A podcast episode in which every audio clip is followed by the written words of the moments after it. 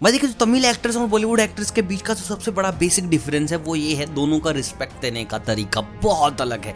एक बहुत ही शाय बहुत ही इंट्रोवर्ट तो दूसरे बहुत अलग किस्म के एक्सट्रोवर्ट और यही कुछ देखने को मिला साइम अवार्ड 2022 में, जहाँ कमल हसन आए हुए थे। एंड वहाँ उनको मिलके भाई रणवीर सिंह, भाई लिटरली भागे हैं कमल हसन वहाँ से, कि इस आदमी के पास चार पाँच और मिनट खड़ा रहेगा तो कपड़े तो निकलवा ही देगा।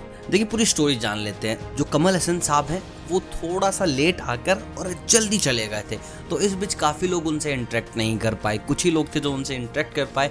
And he was not there for Vikram अगर आप सोच रहे विक्रम के लिए कोई नॉमिनेशन था तो Vikram is a Tamil movie Telugu award था साइमा 2022 लेकिन भाई वहाँ पर रणवीर सिंह मिल और कमल हसन ने ऐसा सोचा नहीं था।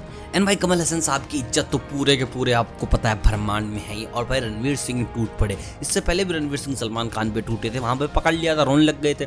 गोविंदा के साथ काफ़ी रोने लग गए थे कि भाई क्योंकि उनकी फेवरेट एक्ट्रेस में से एक है। एंड कमल हसन साहब का हाथ पकड़ा और चूमने लग गए। और भाई चूमने चूमने चूमने ही लग गए, छोड़ा ही नहीं। कमल हसन के जो सेक्रेटरी थे, वो हंसने लग गए कि यार, ऐसे तो फ़ैन नहीं मिले हैं जो चूमते ही रहे, हाथ छोड़ कर ही ना दे। लिटरली भाई 10-15 सेकंड बहुत होते हैं अगर आप किसी को चूम रहे हैं तो वो भी हाथ के ऊपर कि कितना ही कुछ कर लोगे तुम। रणवीर सिंह ने भाई छोड़ा नहीं हाथ, और जैसे ही हाथ छोड़ा रणवीर सिंह ने, भाई कमल हसन एक सेकंड के लिए नहीं रुके। मतलब कि पलट के देखा तक भी नहीं कि रणवीर सिंह खड़ा है। भाई वो भाग लिए, और मेरे हिसाब से वो दोबारा रणवीर सिंह से ऐसा छुप छुपा कर ही मिलेंगे, और मिलेंगे तो दोनों हाथ पॉकेट में रखकर। क्योंकि ये आदमी हक कर लेता है तो नहीं छोड़ता, पप्पी लेता है तो नहीं छोड़ता मतलब कि निचोड़ देता है सामने वाले बंदे को।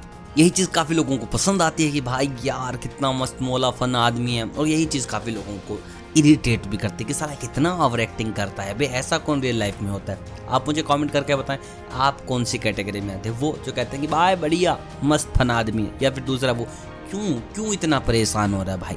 जल्दी कमेंट करके बताओ, मिलता हूँ। चल, अगले वीडियोस के साथ सब्सक्राइब कर लेना।